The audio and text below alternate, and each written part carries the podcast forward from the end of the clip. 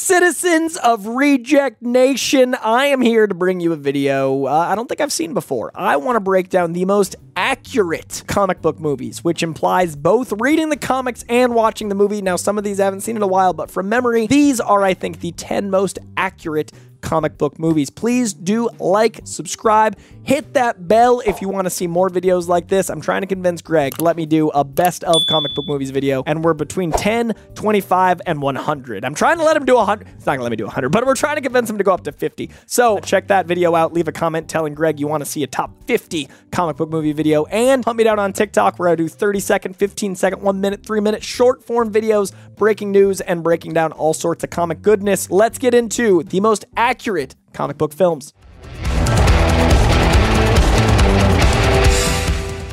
Number 10, a very accurate representation of the character and a very accurate representation of the stories around the storyline, but not a direct adaptation of one comic through line, making this kind of a tricky thing. But I've got Batman Begins. Batman Begins is a very good adaptation of Year One. It's a very good adaptation of young Bruce Wayne, which has been told in so many different storylines, and it's a very accurate Bruce Wayne. But in the comic books, there isn't a Ra's al Ghul switch. There isn't. Uh, there's more Ducard. There's more certain things. But to me, this established Gotham Gotham. This established the loss of his family. This established all that year one. This established the tone the closest to most of the Batman mythology that I'd ever seen, and I consider this one of the most accurate comic adaptations because it gets who Bruce and Batman are very early and very quickly. This is 300. Uh, my number nine is 300. That movie changed a lot of things and doesn't get enough credit. Zack Snyder made a movie that was almost a storyboard use of the comic book. Like that is a frame for frame recreation. He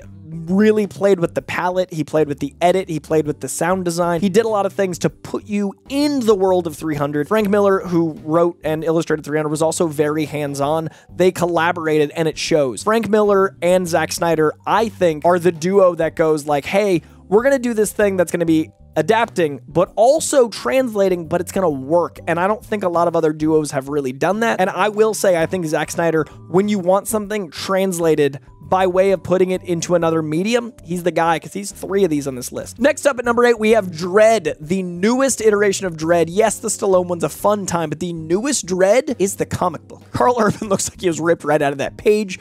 I loved the end with Olivia Thirlby as like the new recruit. I loved that it felt like we were living in the comic sometimes feels like a video game, and the movie felt more like a video game adaptation than a lot of video game adaptations because that's what the comic felt like a lot of the time. I love the use of slow mo. I love the editing that made it feel like you were going into a comic book frame. I love the pacing that made it feel like certain action set pieces were pages flipping. This all very, very clearly becomes the comic book flavor you want out of something that's so pulp noir like Dredd, and Karl Urban absolutely nailed it. Love this movie. My number Seven. is 2004's Hellboy. Now, this movie kind of proved that this is the way to do it when 2019's Hellboy was a direct translation. What's important in making comic book movies is making sure it's a comic book movie, which needs to be both an adaptation and a translation, which is why, for example, Civil War is not much like the comic book, but it works in the medium of film. Hellboy, the original, showed what you need to gather the tone,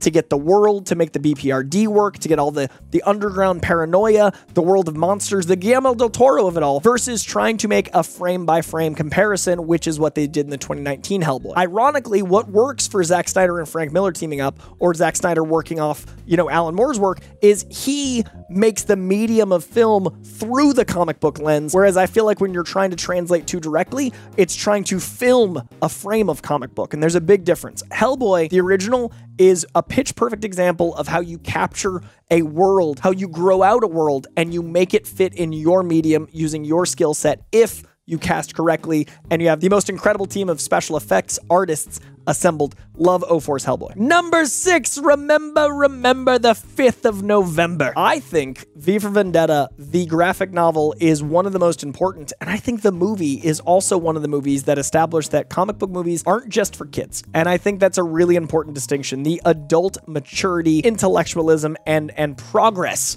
that V for Vendetta made cannot be shortchanged. Like the Wachowskis produced this film and they used a lot of their incredible sensibilities to make this a giant spectacle, and the trailers very much leaned into the Hugo Weaving of it all and the incredible knife play and Natalie Portman. But if you look at the actual movie, it's talking about very real, very adult things. It's talking about overthrowing a government. It's talking about fascism. It's talking about a dictator state. So it's able to do what comic books do well, which is be action packed, have interesting characters, and yes, bros on the internet, be political. Comic books are inherently political. V for Vendetta does an incredible job being political, being intelligent, showing its perspective, but also being action packed enough, and in this case, following the comic enough that is one of the most direct, incredible adaptations, one of the most accurate adaptations of any book to screen. Number five, we are back to the world of Zack Snyder, and this one is tricky, and this one is probably going to get me some comic book kickback because this one is very accurate for 95% of the time. That last 5% is a huge change, and that is Watchmen. Watchmen changed the ending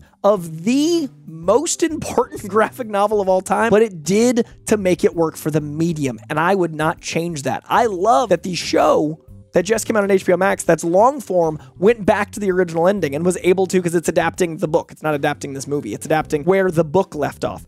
But since it had long form, it was able to explain the squids. It was able to live in that world. What I love about what Zack Snyder did with Watchmen is I felt like I was living the comic book and then I got to be surprised. But it still had the emotional resonance, it still had the impact, it still had the ending, it still did what the book did, but it adapted it. It evolved it for the medium. I'm not saying evolved as in better. I'm saying it it turned it into the medium of filmmaking. Now, it was perfectly cast. The special effects still hold up and it looks incredible. They used the comic books basically as a framework. It grabbed frames and somehow translated them to screen, and it did a really cool thing with sound design and music, like Smashing Pumpkins song. To this day, makes me think of Watchmen because it was so that world and it was so paranoid and it was so about what happens when the world goes wrong and it makes me feel like who watches the watchmen it makes me feel like that sense of dread and i think this movie is incredible and i think the ending change works which is why it makes my most accurate adaptations list because it is accurate to the comics in how it changed. Number four is a weird tie because I don't know how to count we got two movies. One of them is Getting This Love because it is an incredible adaptation of the energy of the comic and also uses the frames. So that is one way I see adaptation work, and that is Scott Pilgrim versus the World. Scott Pilgrim versus the World feels exactly like the comic. The other one, tied at number four, is a very different movie altogether, but just as colorful, and that is Spider Man Into the Spider Verse. The reason I'm picking Spider Man Into the Spider Verse is it adapts the characters so incredibly well while not following the comic book storyline. It is accurate to who Peter Parker is, it is accurate who Spider Gwen is, it is accurate to Miles Morales is. It brings us Miles Morales, and it does so while explaining quantum theory and giving us 10 other Spider Men while never sacrificing who Miles is, while giving us a Miles origin story. So, what's interesting to me about Into the Spider Verse is it's incredibly accurate to Miles but it's not the Spider Verse story in the comics. There's no Morlun, there's no uh, spider totems. All that might come into play in Across the Spider Verse, but I doubt it. All of those things are so accurate to the comic books, and it is the most accurate for me of the animated films because it literally feels like you're turning the page of a comic book. The animation style, all of those elements make these both some of the most accurate visual translations of a comic book I've ever seen, and they're both very special for changing the game. The cacophony of Edgar Wright Scott Pilgrim cannot be like denied, like what it did to change editing and all those things, and the visual aesthetic and editing and stylistic choices of Across the Spider into the Spider Verse are going to resonate through animation for the rest of time, and it feels just like a comic. So these two tied at number four. I'm making the list. I can make my own. When this movie came out, it was everywhere and does not get the love it used to, and it should. And I think that's because of the sequel. Kick Ass One is the comic book with Big Daddy Nick Cage, you change what the comic book was because now you hear Nick Cage when you read it because they were so accurate to what that book was. It played with the beats, it played with the friendship, it found sets that looked just like John Romita Jr. drawings. It went frame by frame, but what it did was it let the edit of the movie not make it feel like it was too beholden to the comic book. So it's accurate to the comic book and it uses the elements, it uses the pacing, but it's not trapped in any sort of way. This is John Romita Jr. is one of my favorite artists of all time. This is the closest we will ever see to the very iconic John Romita Jr. splash pages, his framing, his choices. I think the casting is second to none. When you look back at Chloe Grace Moretz as Hit Girl, that was all anyone was talking about that entire summer. When you look at what we first got the introduction of Aaron Taylor Johnson as Kick-Ass, and that's not to mention again the Batman Adam West take that Nicolas Cage did as Big Daddy. I think it elevated the comic book. The comic was already exceptional. The movie made it even better because of how accurate it was to the comic book. That when you read the comic back, it changes your whole experience. And I think this movie uh, doesn't get enough love in the modern conversation. All right, this one is very interesting in assessing it because this one does not follow any direct comic book storyline, but it changed the comic books because of how accurate it was to the character. I don't know that there's ever, or at least not since Iron Man Downey Jr., had there been a comic book character change in the comic books because of the actor, and that is Ryan Reynolds' Deadpool. For years, they kept writing Ryan Reynolds into Deadpool jokes because they were trying to get this movie made. There's a joke in one of the early Deadpool comics saying that the Wade Wilson looks like Ryan Reynolds crossed with a radioactive Shar Pei. For years, they were trying to get this going, but then after this movie, the character is written, especially the Gerry Duggan stuff, the Brian Posehn stuff, it sounds like the Ryan Reynolds sensibility because this is accurate to the comics because it distilled so much Deadpool down into one perfect thing. This took 30 years of Deadpool comics and it found his beating heart. Deadpool is interesting because he's one of the only heroes that wears a mask not to protect his identity, but he's protecting your stomach from his horrendous face. His his dignity, his shame, and his use of comedy as a defense mechanism were all found in this one beautiful story where it's a story about love, it's a story about cancer, it's a story about loss, but it's a goddamn superhero story with Quentin Tarantino action set pieces and lots and lots of dick jokes. This is a movie that means you can watch a pegging sequence on Disney Plus right now that is more accurate than some of the comic books were about the very same character, and it changed the comic books going forward. Deadpool, I think, is not just one of the most accurate comic book adaptations, but it's one of the most important. And I think when you look at R rated superhero movies that came out after Deadpool, it owes them a lot of thanks. And I'm really excited and hopeful we'll get to see something like that with Deadpool in the MCU. I think they will be as accurate as this first one because of how much Kevin Feige loves the comics and because of Ryan Reynolds' love for this character. But I'm really curious to see what that looks like in a new world in this shared MCU. So keep it accurate, keep it awesome. Deadpool's my number two. And my number one is actually probably going to be a little shorter than some of my rest because it just does all of the things I've described. And it mixes in really cool medium choices in its flourish of black and white with color, and that is Sin City. It uses the beautiful noir style of filmmaking that the comic books resonate with and adds the color, much like the comics do, but it does it in a way that it feels like when you're reading a comic book and you're letting your imagination go, how you're flipping between panels. This captures that, sometimes in frame rate, sometimes in an edit, sometimes in an acting choice. But this truly feels like reading a comic, almost as much as Into the Spider Verse does. This is with live action actors the closest thing I can describe to people that have never enjoyed comic books. You're in a world that is so fleshed out. Every supporting character matters just as much as the lead.